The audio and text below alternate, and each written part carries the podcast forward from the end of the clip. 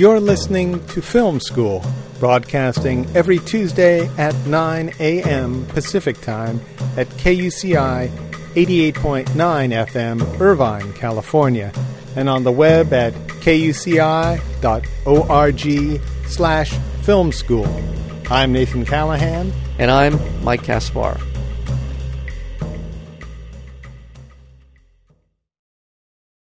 The MPAA, a lobbying organization for the movie industry, maintains a rating system first implemented in 1968 by Jack Valenti. The system, with its age based G, PG, PG 13R, and NC 17 alphabet code, has become a cultural icon. But behind its simple facade is a censoring process kept entirely secret. Kirby Dick's latest film, this film is not yet rated, discusses disparities in the system's ratings and feedback between Hollywood and independent films, between gay and straight sexual situations, and between violence and nudity. Dick has directed a number of documentaries, including Twist of Faith, which was nominated for an Academy Award for Best Documentary Feature, Derrida, which won the Golden Gate Award at the San Francisco Film Festival, and The Life and Death of Bob Flanagan, Super Masochist, which won the Special Jury Prize at the Sundance Film Festival and is one of my favorites. Kirby Dick, welcome to Film School. Thank you. How are you doing today? Uh, very good. Are you up in LA right now? Is that where we're uh, reaching you? Uh, yeah, I'm actually I'm, I'm still at home. So Uh, Okay. Labor Day, long Labor Day. yeah, well, I, I don't blame you for taking advantage of that. So, what's uh, what's reaction been like so far to your film? Oh, it's been fantastic. Um, uh, you know, people um, are really outraged to find out how secretive the process is and how unprofessional it is and, and how biased it is. And at the same time, I mean, they find the movie very entertaining. I mean, we have some really wonderful interviews with John Waters, Matt Uh-huh. Stone, Kevin Smith, some of the funniest filmmakers working today. So it's it's kind of a good combination of being entertained and outraged. Well, what what inspired you to make this film? Was there a particular incident that got you going? Not really. It was just uh, watching how uh, films had been rated over many years, and particularly how independent films and films with gay uh, gay content in were rated much more unfairly. So um, it was at some point I just decided I wanted to make a film about this and, and get the discussion going on it. The point that gets to me is is the violence, the matter of violence too. Yeah, That yeah. you can see all manners of violence on the screen, and yet show well, like we we just played a little clip of uh, I think it's uh, Kimberly Peirce was saying in Boys Don't Cry that some of the sex scenes had to be cut. Right, they got an NC-17, but when uh, when uh, someone was shot in the head at close range and you see their brains blowing out, then that that's okay. It's interesting because in Europe, in most of the Western European rating systems, they are much more concerned with violence than with sexuality. It's it seems like only here in the U.S. is is sex an issue, and violence seems to get off you know easily. But you know it's interesting if you look at the studios and you look at the kinds of films they make. See the the MPAA is the organization that oversees the rating process. It's the Motion Picture Association of America. Mm-hmm. Well, it is the trade organization and lobbying arm for the six major film studios, so it represents them.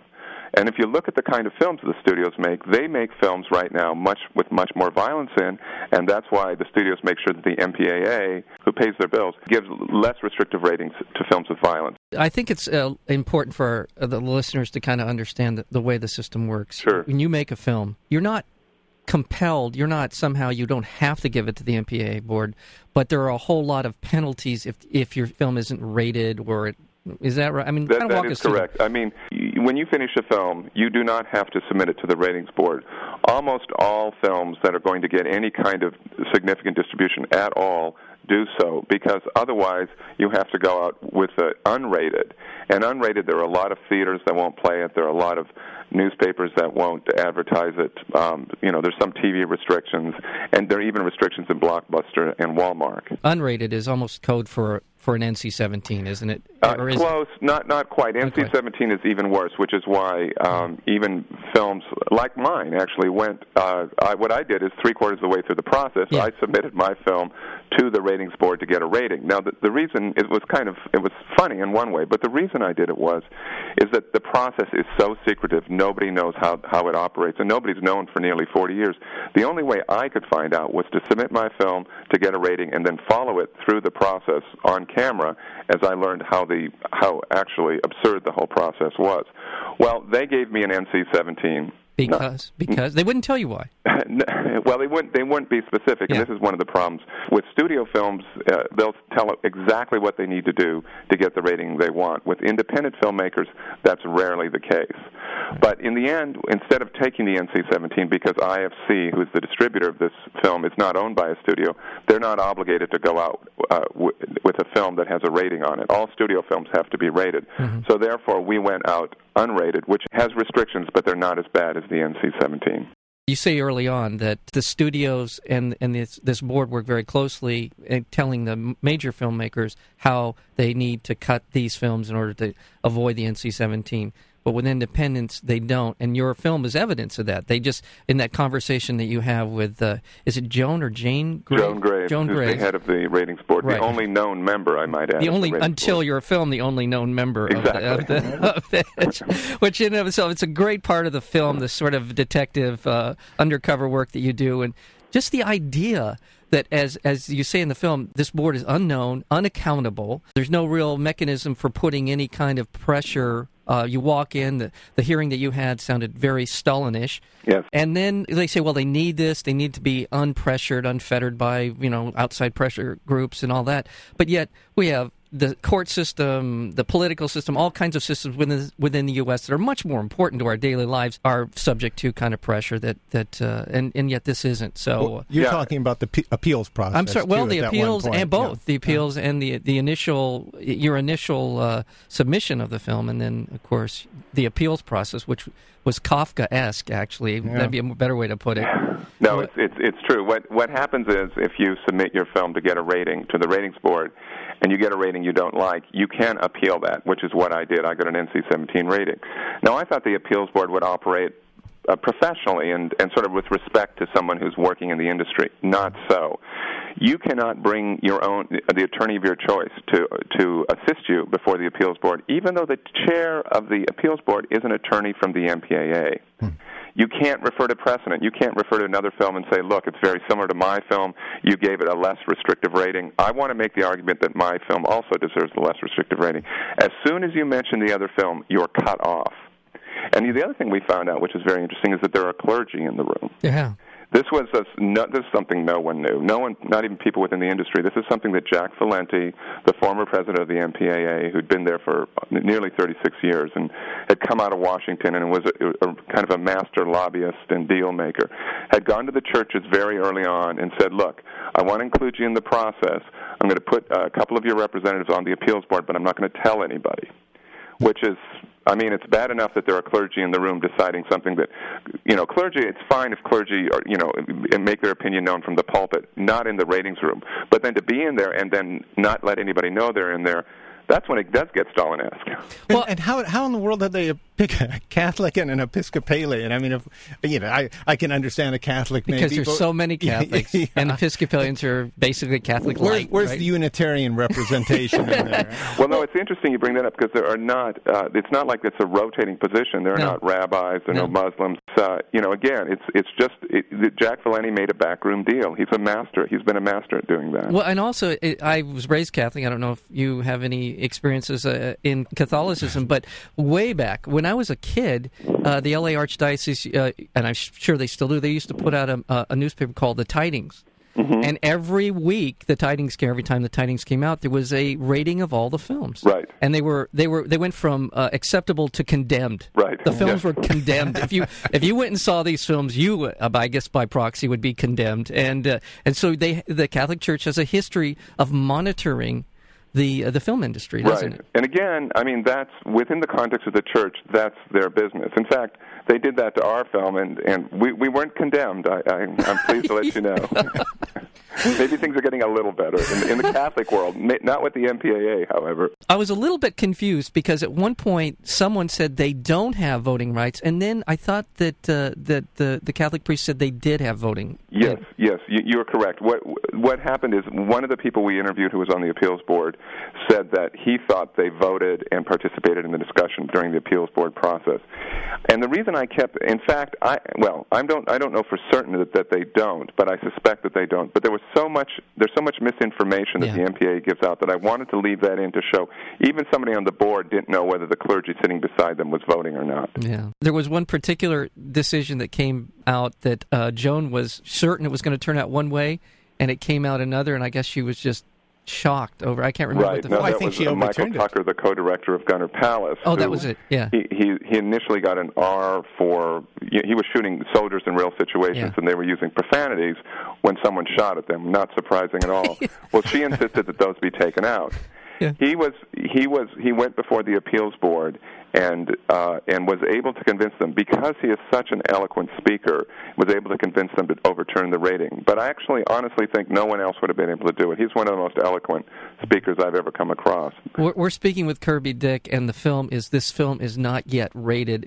Anyone who loves movies or even likes them should see this just simply because this is the internal workings of the motion picture industry. It tells you a lot about the way in which thing, decisions are made about the things that you get to see or not see. If you were in charge, would you have any sort of ratings at all in the mo- motion picture industry? Well, I think the most important thing that a, a board can do is get information out to the public and to parents. Uh, uh, there should be a comprehensive but concise listing of, of the sex, violence, nudity, profanities, uh, smoking, drug use in a film so that parents around the country can decide for themselves whether they want their children to see a film and not 10 anonymous people rating films in Los Angeles. The, the system should be transparent. It should be open. All the rating systems in Western Europe are transparent. It works fine. Yeah. Um, and it shouldn't be biased. I mean, right now there's a real bias toward uh, uh, independent films. There's, as I said, there's a real bias toward films with gay content. It should be an open and fair process.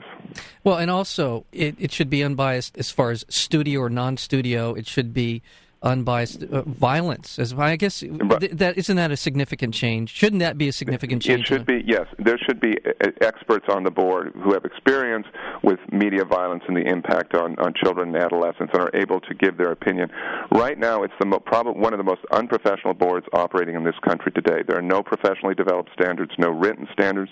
The raters receive no training. They're hired one day, put in the rating room the next, and begin rating films. Some of them are next door neighbors to other. yeah, that's ratings what I was thinking. I, I, I was thinking this is a buddy system. It, it, It really is. no, It nobody is. seemed If to you, be. it's a, yeah, so if you like to watch movies, it's a good place to get a job. yeah, well, I might apply then. Hell, I love watching movies. And then you get to the appeals board, and this is another thing I doubt anyone in the industry knew was how industry heavy. In fact, I think it, it was solely industry people. Exactly. It's dominate. The appeals board is dominated by people from the studios and from the major film exhibition chains, and almost there's almost no representation from independents at all, which is again why independents lose at that level and, and the studios win. But this was this was so secretive that even when it was initially premiered at Sundance, there were gasps in the audience because people who worked with these people on the appeals board didn't even know that their colleagues were on the appeals board. Isn't this amazing? Why is it? Do we need to worry about some cabal somewhere? What is the rationale for the secret? I mean, what is it they say when Well- they, when you ask them about how why it's so secretive? Well, the reason they say it's anonymous is that the raters are kept anonymous is so that they are protected from influence, so that someone who's submitting a film before the ratings board doesn't contact them and try to get them to change their vote. But what we learned was that the only people who have contact with them are people within the studios. Heads of production and post production supervisors often have weekly contact with the raters over many years and develop relationships with them and are in a position to influence their vote and guide their, their films through the rating process. The reason this is set up, it's I don't think it's particularly a, a moralistic system. I think it's uh, the system is set up because the studios want to increase the bottom line, and the best way to do it is to take control of the rating system and make sure their films get the less restrictive ratings, and no one knows what's going on. Can can I just throw out my, my Marxist critique Yes, just for a, please. Oh, my, for a Oh, second? not that again. Oh, I know. Here we go. And that is, we we'd much rather view a film, so-called entertainment film, in which it promotes the idea of our young boys marching off to war, as opposed to our young women expressing some form of sexuality. I think that's absolutely true, and I think that the ratings board uh, takes the ab- takes that position 100 percent. Do you have any theories on, on why that is, though? I mean, does does violence sell more than sex, after all? Or not, not where I live. well, no, it's true. I think we do live in a violent society, Yeah, and we- the studios have decided to target that audience Yeah. and develop that audience. I mean, I think that st- the studios have to take some responsibility for the violence in this country. Yeah. And uh, and so again, um, since that's their audience, They want to make sure that it gets the PG, PG 13 rating and it gets out to as great an audience as possible. We're speaking with Kirby Dick. The film is this film is not yet rated. In the film, you have a number of people who come on to talk about the effect of, of violence in the society and how Mm-hmm. we're one of the most most violent societies on the planet, and yet we're much more worried about whether or not Chloe Sevigny has an orgasm. Exactly, and that is too long. That's too long on film. Well, I for one enjoyed it. yeah, yeah. Well, that's why I kept it on. You know, In fact, I've got a full tape length. loop of But it. it's, you know, it's interesting because Kimberly Peirce, you know, who was the director of Boys Don't Cry, Yes. in, in in in that scene with Chloe Sevigny, Uh-huh. pointed out that uh, one of the reasons she thought it, it was it ran into difficulty was because it's the the, the female experience of pleasure, and, Mm-hmm. and she pointed out that in Hollywood most films are written by and directed by men, and so audiences and the ratings board are much f- more familiar with that position, and when they see, you know, a woman enjoying orgasm, that makes them uncomfortable and tends to reach, you know, have them reach and push their NC-17 button. yeah. And on the other hand, I would say that there's probably more violent rape in film than there Yes. is any female enjoyment of sex. I in think you're absolutely right. It's it's it's a trope that's been you know so tried and true Well- over so many years that uh, it's a, it's just another way of marketing violence. How I mean, many how, violence? Yeah. how many hundreds of films have I seen? I'm certain you have too, where sex is inevitably followed up with something horrific. Yes. Something happens to the woman or the both of them. All these teen films, uh, almost all of the, these horror teen films, they've just had sex, and then Right. and then the guy slashes them up, and all the rest of it. It is it's a staple, and and no one seems to even. Is there well, is there anyone someone can complain to like you the know, like me? like the Yeah, MPAA board. um, oh, by the way, is there a mechanism to express some kind of uh, public There is, outrage? There is. Okay. The, on the IFC website, there's a, a petition to, with Very uh, recommended changes that we've had thousands of people sign it now that you can go to it uh, on the IFC website. Okay. And uh, we're going to be presenting that to the MPAA probably within the next month or so. Very good. We'll encourage our listeners to go there. It's a terrific documentary. I urge anyone who's at all interested in film, cares about things that they see, their kids see, and the rest of it to check out. This film is not yet rated. You have a terrific body of work, by the way, with Twist of Faith, Sick, and what am I leaving? Bob out? Flanagan. And Bob Flanagan. That's That, Bob that was Flanagan. a um, that was a great film. Thank I, you. I, was, I Thank was you. taken aback. He by was a it. I great guy. He's Yeah, an incredible guy. Yeah, that was probably the most uh, um the most touching death I've seen on film. Wow. Yeah, I There's was. been a lot of them. Yeah, yeah, that was that was amazing. Well, thank, you. for- Thank, you, for very much. Well, Kirby Dick, uh, the the film again is this film is not yet rated. And good luck to you and all of your future projects. Thank uh, you. Kirby Dick. To sign the petition asking the MPAA for a better rating system, visit www.ifctv.com slash this film slash petition dot php. That's www.ifctv.com slash this film slash petition dot php.